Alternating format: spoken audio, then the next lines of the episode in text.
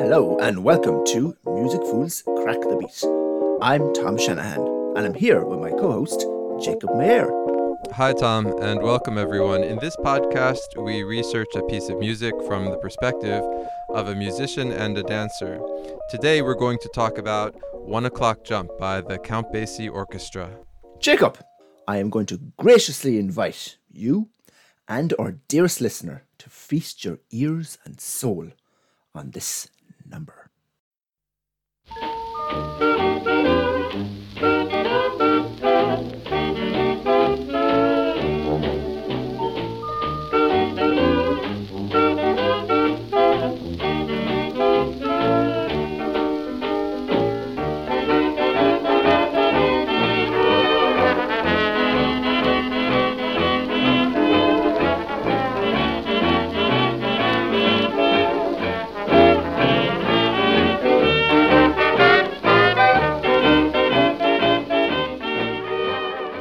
Tom, that sounded like One O'Clock Jump, but I don't think that was Count Basie.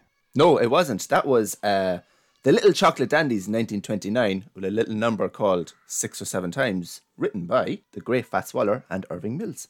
Count Basie must be using the main theme from that because he definitely used that in One O'Clock Jump. Exactly, exactly. Basie did use the main theme from that. So, Tom, what if we listen to Count Basie now? Yes, let's listen to Count Basie's One O'Clock Jump from 1937 featuring Lester Young.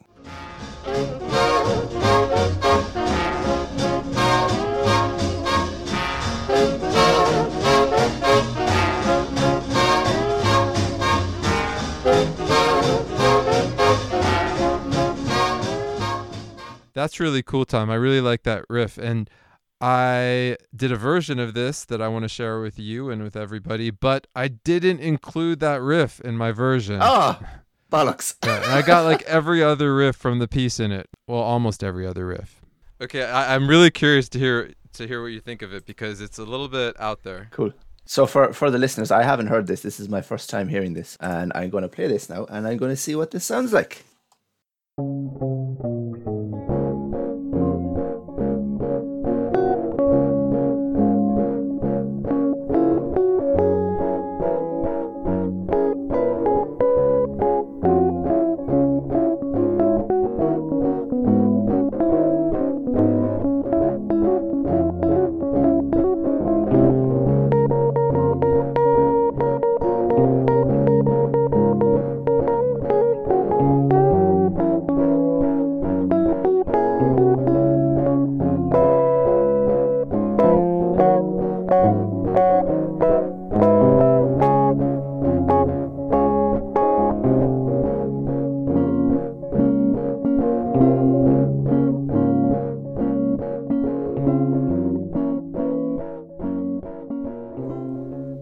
Think? That was rifferific. Rifferific, yeah. I tried to get most riff- of the main riffs in there. that was really nice. I really enjoyed that. Um, um, let's talk about riffs. Will we just jump straight into riffs and talk about riffs? Yeah, I yeah, yeah. Let's let's begin. Let's begin our slow descent into madness and talk about riffs.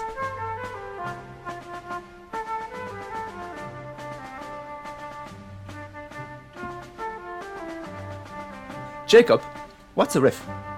Okay, so um, the way I see it, a riff is a it's a repeated melodic pattern, some kind of ostinato pattern, you know, in Mhm. terms of classical music, but it's a repeated pattern that you hear over and over and over again that kind of supports the other things that are happening in a piece, which might be a soloist, it Yeah. might be a piece of melody, whatever else is happening. And just because I didn't know what this word meant, so ostinato is a is a phrase or motif Hmm. huh, that persists repeatedly in the same voice. So it's usually in the same voice, i.e., it's the same instrument or uh, or whatnot. A little bit like the bolero we just heard. Exactly. Yeah. Exactly. Which is, uh, if you listen to the whole thing, we are we are circling the drain there. Seven circles. I've always had it's like there's some really wonderful things in that piece, but I've always had trouble listening through the whole thing. really. Yeah. It, it just I- it becomes I- heavy, you I know. I start to feel intense, and I start to get, you know, like it pulls me in, you know. I find uh, it's actually quite nice, just you know, in the dead of night, you just sit down with a beer maybe or a nice cup of tea, and you just you just kind of listen to that and just kind of zone out for a bit. I think he was going mad when he wrote that. Mm-mm. I think I've, I've I've read something that he was he was going a bit bonkers. Oh yeah, I don't. I should know this from Maybe. back in the day, my music history classes. But Anyway, so riffs. So I I think this song, One O'clock Jump, is is based on riffs. yeah, it's definitely based around the riffs. I, it's, the structure is completely built off of that. Uh, I totally agree, Tom. By the way, are, is there any like particular riff that really like grabs you? That, as a dancer, I mean. The the one that I really noticed in that playthrough was your bum bum. Oh, the trombone. So you you kind of that eight one the trombone in One O'clock Jump. Now we'll play a clip in a second, but that riff kind of really stood out to me. Uh, maybe you could you could maybe demonstrate that for the audience what we're talking about. Yeah, the trombone has a repeated figure. The the repeated figure that.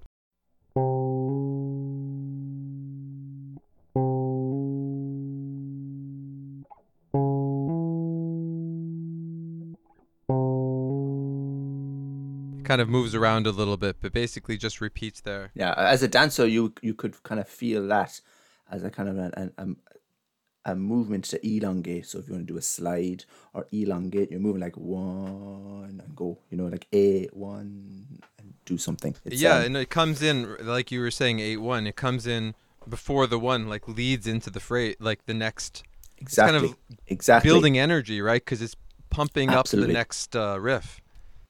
What I found interesting as well is that like t- to uh, so in the song there's a bass solo, and after the bass solo, there's three really strong riffs that are like layered on top of each other, which I found interesting in the song. So you have the trombone riff, and then you have a sax riff and a trumpet riff.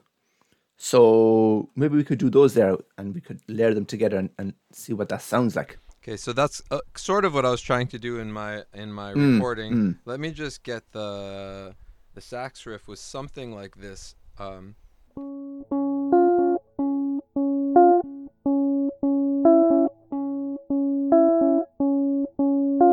something like that, wasn't it?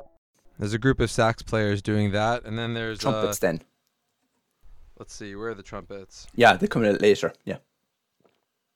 They come in on three, so you have kind of a one two. Nice, nice. Another interesting point for dancers is that usually, like, so you're saying that came in on three, Yeah, it comes in in the third yeah, beat there. and it's yeah. like it's like the trombone does a one, and it, it- the one is it's kind of leading into the one, and then the trumpet hits that three. So it's kind of like those odd beats are usually hit a lot in jazz, and that's something that you know as dancers we can we can play with, where we can hit those notes and do something interesting, because that's where we usually put our weight down. We usually put our weight down on those odd Hmm. beats. That's usually when we shift weight. So Hmm. it's kind of following the music a little bit. Are you saying like specifically uh, like on that eight you'd be shifting your weight, like when you're leading into yeah, one? it's a preparation. So like we we would shift the weight on seven, and then we Hmm. prepare an eight, and then we shift the weight on one again. That makes sense. Hmm. Yeah. depending yeah. on what oh, yeah, depending, depending on what rhythm we're doing. But let's say if we're doing a basic uh, shift weight rhythm or like basic uh, halftime where we, we just shift weight in one, three, one, three, we could kind of go one, two, three, four, five, six, seven, eight, one. So we kind of we mm, shift the mm. weights. That's a basic um, rhythmical pattern you can do where you just shift your weight on one and three. How about so we just played those three riffs. Now let's listen to the Basie Band from 1937, the original recording of One O'Clock Jump. Let's just listen to those three riffs in that recording. So here we go.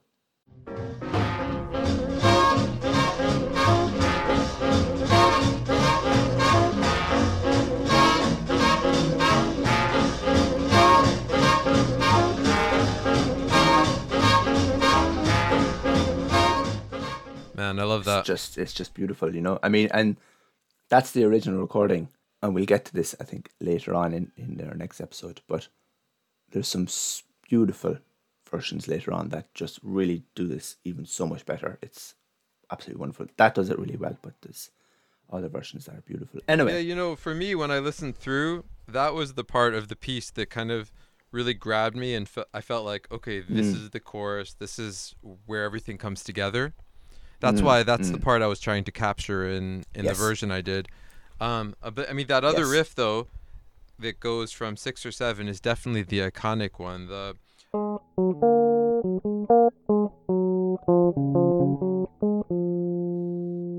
That's definitely the iconic like head riff but I don't know It's when the I one listen you would you would think of. Yeah, I agree. What I thought was interesting was uh, so you you have what we just heard, and then the saxophones go onto the riff you just played. So the saxophones change, but the trumpets and the trombones stay the same. So here's that.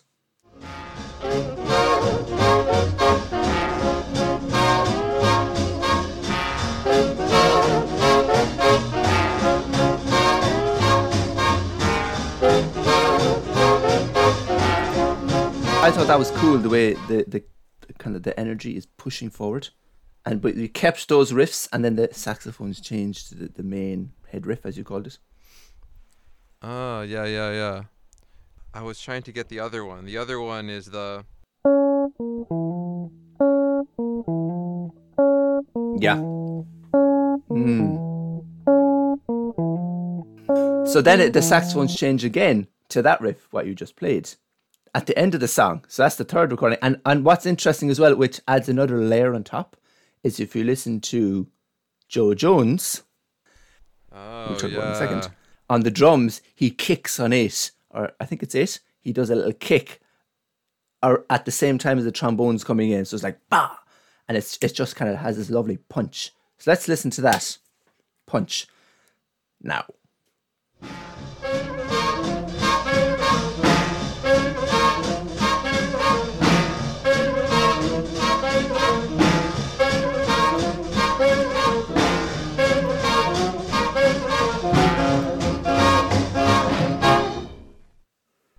That's really good. That's just Cool. it's just um Well, he's a great drummer. He really is.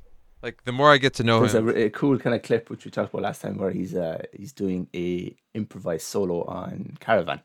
You can find it on YouTube. We'll link it below. It's uh he's he's he's very funny. He's kind of like he's kind of like you know oh what am I going to do next with his with his facial expressions like he's doing something and he brings the energy down. He starts playing like a clave rhythm or he plays some sort of weird rhythm and then and then he kind of like he starts building the energy and he's kind of looking around. He's like what am I going to do? What am I going to do? Oh I got to do this. yeah, right. He's he's so like such a character. It's Mm. really fun to watch. Really fun to watch. I'm wondering. I'm so tempted to talk about the development of the rhythm section. I was reading, so in the in this book that you generously got by Gunther Schuller. Mhm. The swing era. So I was reading in this, yeah, and they were talking about you know the development of the rhythm Mm. section, and they were talking specifically about like freeing up the percussionist to, Yeah. you know, do these melodic patterns on the instrument, more melodic Mm. type of improvisation. And I thought that was really just so interesting, and I didn't uh, b- before I was had read about that, I didn't really realize that Jo Jones was really a very central part of that. He, you know, he- as far as I understand, he was known as Papa Jo. To there was another guy called Joe Jones. Uh, to differentiate those two, so he's known as Papa Jo. I think he was one, he was the older guy, and he is said to be the father of mo- modern drumming. Yeah, that makes sense. I mean, he's doing stuff that I didn't even realize people were doing at that time. Yeah, yeah. This is thirty seven now. We we have to realize, you know, this is kind of. So I think before. So my understanding is this: the the drums were freed up a little bit by the double bass and the guitar. So we, we had Walter Page on double bass, and we had Jo uh, Freddie Green on the guitar. We'll talk about Freddie Green in a second. But my understanding is that Jo Jones, he didn't play the bass drum as a timekeeping device, playing on every beat. What he did is he moved that up, I think, to the hi hat and he, I think he might have played cymbals as well, or that moved to cymbals later on. But he, he started playing more time keeping on the hi hat, and kind of playing that la- that a one, two, a three, four on the hi hat or on the cymbals, and so he had a. This is my understanding of it. He had a lighter feel, and it was kind of like on top of the other rhythm players. So other rhythm players, like uh, Walter Page was down in the bass area, and he and he was moving away from like the slap bass or from the tuba feeling of one, three, five, seven, eight, one. He was moving away from that, and he was one of the key innovators of that walking bass style of going one, two, three, four, one, two, three, four. So Jo Jones didn't, in my estimation, have to play that bass drum because he would have been like clashing with Page. Yeah, you- you would have you would be sort of blocking out the bass if you were uh, the, the double bass if you're smashing the bass drum on each Exactly. beat, yeah, right? you're kind of like you're doing the same thing twice, where you want to layer things on top of each other. Like this, this, this rhythm section with Freddie Green, Jo Jones, Walter Page, and Count Basie or Bill Basie, not Bill Bailey, were known as the All-American rhythm section. And I, for a long time, I was like, "What's so great about them?" But of their time, they were one of like the the better rhythm sections that really meshed together really well and and kind of like were innovators of their time. And I think the reason for that, the main reason, is actually Freddie Green. I've, I've really started to appreciate his playing. One of the interesting things about him is that he was with Basie for 50 years. That's in and of itself, you know, 50 years, that's a lifetime. He rarely yeah. played a solo. He almost never played a solo. He was basically yeah, that's that's Crazy. mental. Uh, Imagine how bored out your mind you would be if you just you're just playing chords. I mean, I, I'm sure it's not, but you you wouldn't you feel you want to kind of I, I want a solo. Let me do something interesting rhythmically or melodically with the guitar. I don't know. What do you think? in band kind of ensemble music, we're not talking about classical music, but in this kind of ensemble band music, um, the piano and drums and uh, those those instruments were the main rhythm instruments, Yeah. yeah. and that's because they were loud enough to kind of make those get those beats over the brass instruments Mm, mm. right? But then as the double bass and the guitar developed, you know, the guitar, you know, became an instrument that could project more, that could that eventually got became electrified, and the techniques changed a bit, and double bass Mm. was able to play up higher on the Mm, instrument, and they, they its range increased, and suddenly when these instruments could, you know, free up the drums and the the Mm. bass, th- those four rhythm instruments could suddenly start to become solo instruments. Yeah, yeah, yeah, yeah, yeah. Which is interesting because Green didn't go into that area. He he stayed as the foundation. Yeah, the that's rock. surprising, He's like the you- rock, which is really cool. He's like the rock, which every I think the whole band is built on.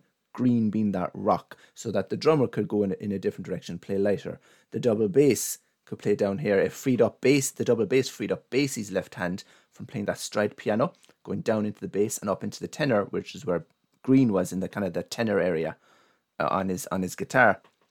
Which was interesting as well. You were talking about electrification, uh, or amplification rather.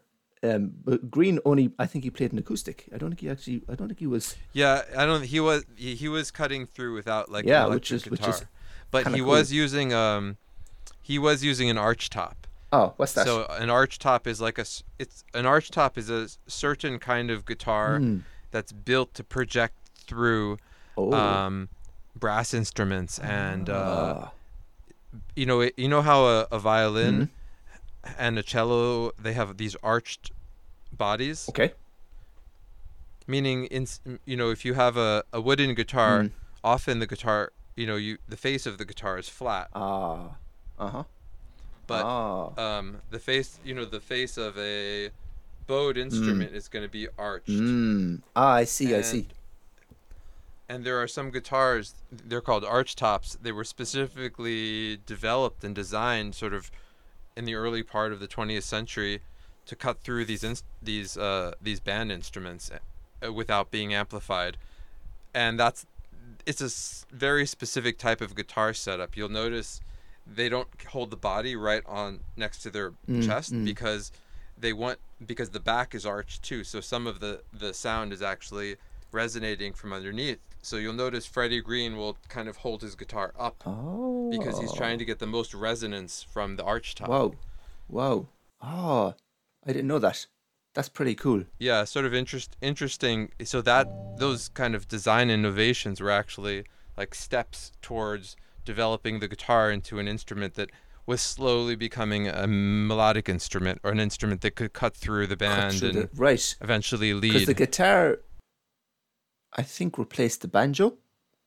And I wonder would the banjo cut through Oh. things more, or maybe not? I don't know. Well, yeah, the banjo, yeah, the banjo has a pretty powerful twang. It's it's a different kind of. Hmm. It, it it it uses those uh you know you need metal um Uh, strings.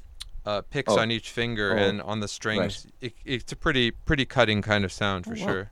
That would make sense. Yeah. That's yeah. pretty cool. That's pretty cool.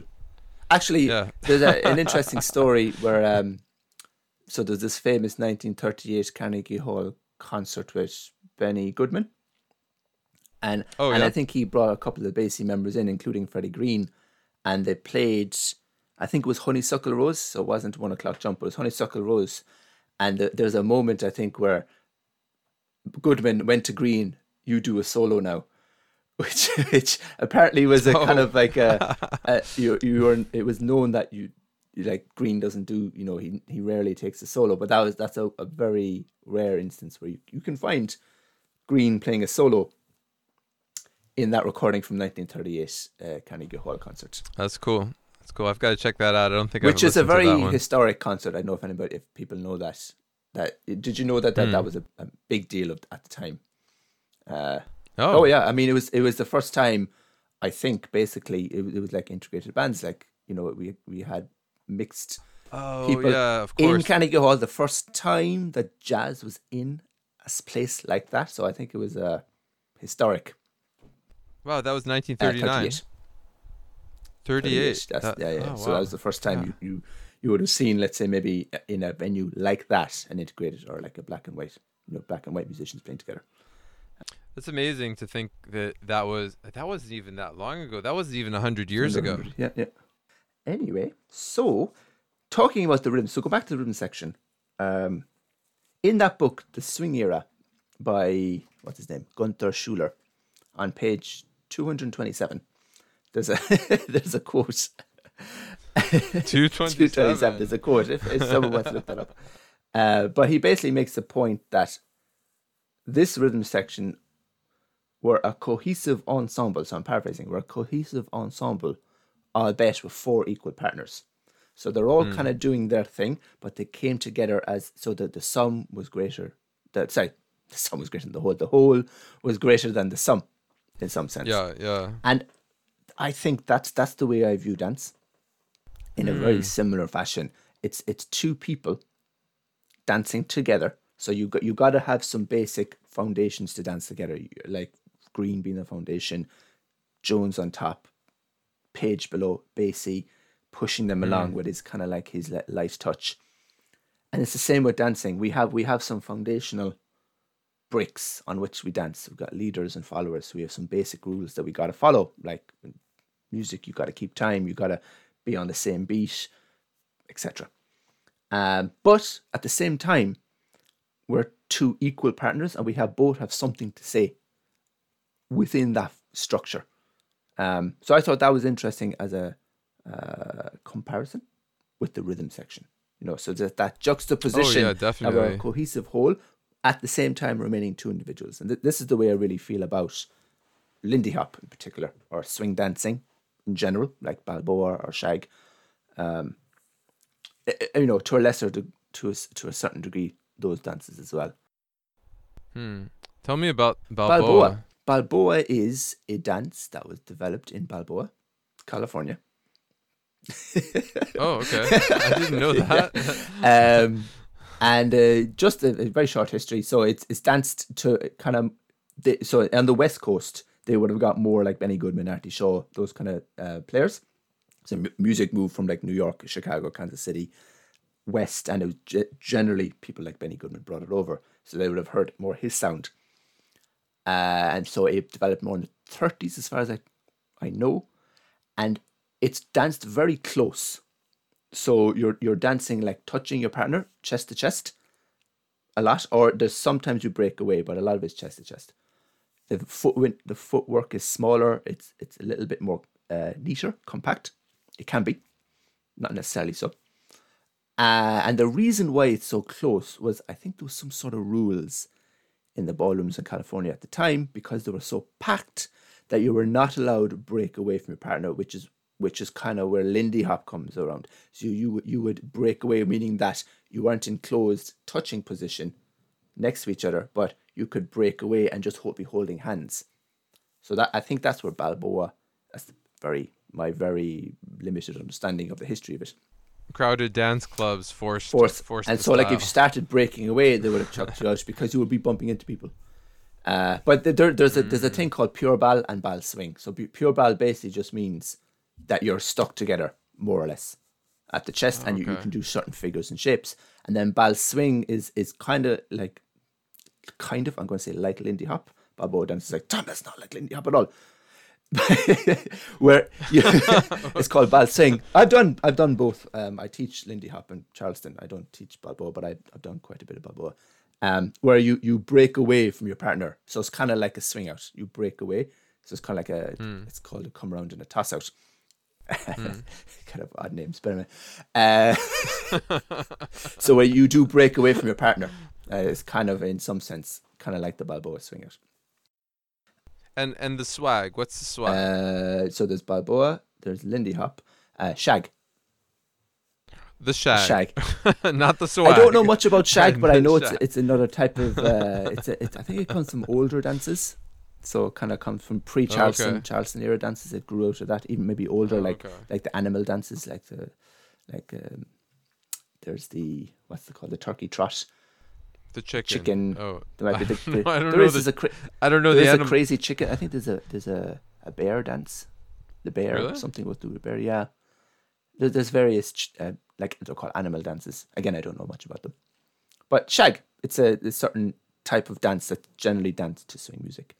But uh, yeah, so I think that rhythm, like the rhythm section, really informs. I think the dancing and kind of connects with the dancers. Yeah. Here is the rhythm section. So we just talked about the rhythm. Here's the rhythm section.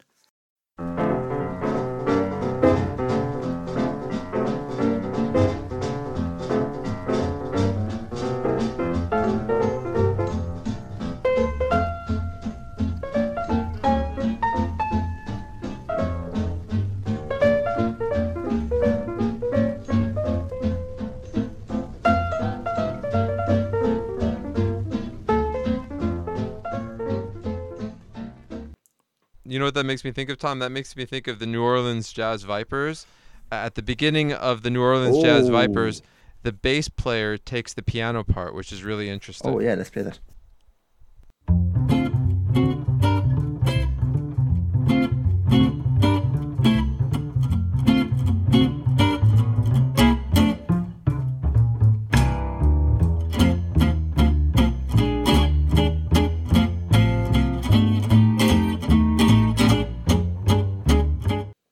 Have to play into it too deep, but you hear how the bass took that piano uh, just right at the start bit. there, and then he goes into walking. Yeah.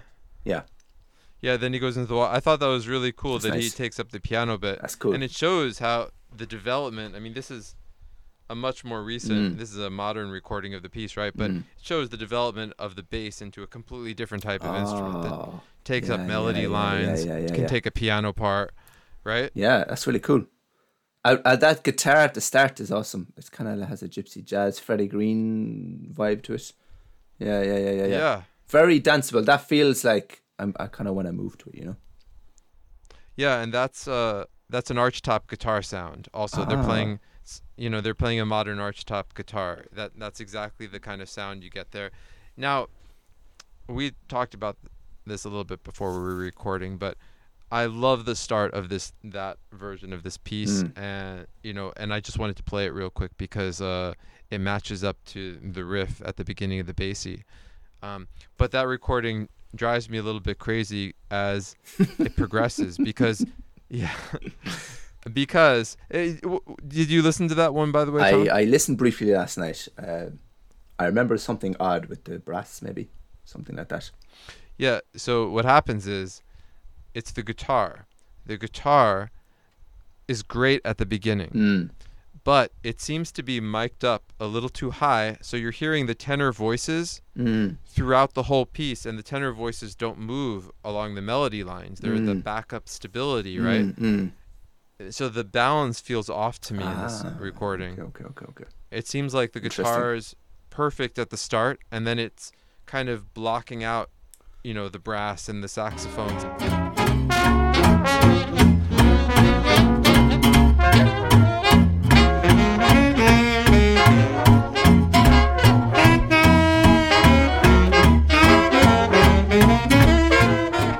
Kind of want the you want that that guitar supporting you from bel- the foundational aspect. You want to you want to be below supporting the band and having the, the brass above it. Yeah. Yeah, that was my feeling. Mm. I, you know, I, and that, that sort of disappointed me because all the musicians are great. I think the Yeah. balance got a little off on the recording. Yeah. Yeah. It's a good recording at the start. Yeah, it's a really good. Yeah, but also the, all the musicians are really great. Yeah. But uh, yeah, cool. So, do you want to walk through the piece? Maybe you you have some kind of interesting theory points you want to bring up. You know, I, I just have a couple small points to bring up about this piece. The 1937 version of the piece that is Mm. so well known, it's I it's it's really interesting to me because it's in D flat major, uh, but Mhm. it starts out in F major. Okay. Uh, you know, it starts out in F major, Mhm. and you know F major's relationship to D Mm. flat major is that it's the third. So if we're going, you Mhm. know, this is our D flat, Mm. you know, Do Re Mi. Mhm. That's our F. Oh, I see. I see the third. Yeah, gotcha. Yeah. So we're in the key signature of the third, Mm. and then as soon as uh, Herschel Evans, the the saxophone solo comes in, Mm. Basie has modulated to D flat. Oh, okay. and we're suddenly in the key of D flat. So Oh, that's just an interesting construction. Mm. Uh, it's a little bit unusual because we're not starting in the key that we're going to. And does it stay? So it starts in uh, F, and then it goes to D flat, and then it just stay in D flat for the rest of the song. Yeah, it's clearly in D flat. The rest of the song is in D flat. Uh, he doesn't ever return And, and really texturally, or or what what does that do to the song? Like, the, the, what kind of flavor It- does that give to the song? It's surprising. It's Right, interesting. You know, you don't expect it because Basie starts out in F, and you're thinking this is he's doing this whole solo at the beginning in F, the rhythm section, Mm. everything's in F, and then suddenly you realize, oh, that's actually the third of D flat, and we're not in this key Right, at all. okay. You know, Hmm. and then and it does. It's not really that well established either because. Basie's got a solo at the beginning, and then you just slip into another solo, but it, then it's in in this new key. Mm. and then there's another solo. Mm, and then there's mm, another mm, solo mm. right? So it takes a while to really realize that we're going to stay in this key and this is the key of the Yeah, piece. because the the overall, um, if we just go through it very quick, like it goes Basie solo to start with with a bit of melody, and then it goes as you said Herschel Evans solo, then George Hunt solo, then Lester Young solo, then Mm. Buck Clayton solo, then Walter Page solo, and then the three clips we just played earlier with all the riffs. And I think in Yeah, each of those yeah. solos, it has a supporting riff underneath it, which is kind of cool. It's it's Yeah. all about the riffs in this one, isn't it? the harmony overall it's pretty simple kind of Okay. uh, harmonic the har- the harmonic sort of Mm. progressions are not complicated they're really similar to the blues actually and that's what i found interesting you know we had talked a while back when we were looking at Moanin' we we talked about the play between major and minor that's often found in in blues Mm, mm, And- mm. this is definitely in D flat major, but you know some of the riffs, you know, bring it bring this major minor kind of play, and, and this is one Mm. of the examples we have. Um,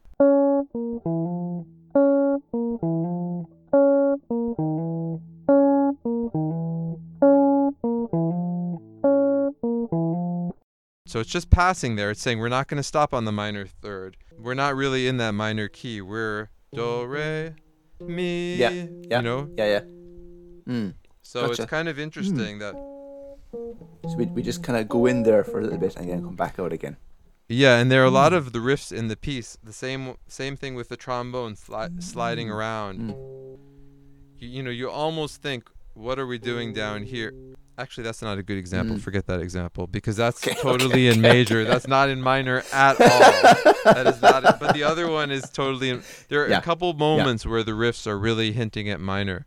Um, Oh. So that's kind of Hmm. interesting. It's it's showing the influence of Hmm. blues. I when I listen to this piece, I think of it as dance. Which you, you you could say that about a lot of Basie stuff because he was in, very influenced by the blues in Kansas City. Like blues is like a huge influence on swing jazz, especially with Basie. I mean, it was all coming from that Kansas City, which which because if you look at even if you look at the form, it's it's called a blues form.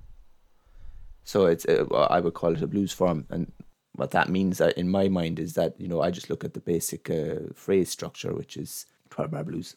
So I think what we're going to do is we're going to we're going to you know chill out here and we're going to come back next week and we're to we're to burst into the history more the history of the song a little bit talk a little bit more of the history and we're going to we're to explore some rifferific versions of the song Tom's new favorite word. rifferific Rifferific. i love it I, yeah i think i think that's the plan Yeah, uh, we did a lot of research this week, and we figured this is uh, this this will make a good two-parter. There's a lot of information. This is a this is a big piece. It's got a lot of history, a lot of Yep. soloists that we'd love to talk about and you know Yep. really look into. Mhm. Um, Tom, where can uh, our listeners find us? Our dozens of listeners. Our dozens and dozens of listeners can find us on Facebook on uh, Music Fools Crack the Beat, or they can email us at Jakob and Tom's podcast at gmail.com. All information will be in the show notes. Tom, what's a riff I chorus? don't know what's a riff. It's a chorus that's full of riffs. A chor- yeah, exactly. Of course. It, so it was a thing. Back in the swing era, you know, all, all Mm. these pieces, right? They always end with Yeah. these big choruses where you have all these riffs, you know. In the Mm. Goodman band, they do that. And all, a lot of these Mm. pieces, they do it. But like what we heard earlier, where we had three riffs going at the same time. Yeah, yeah, yeah. We're going to we're going to play you out with uh, Oscar Peterson's one o'clock jump riff chorus. and on that note.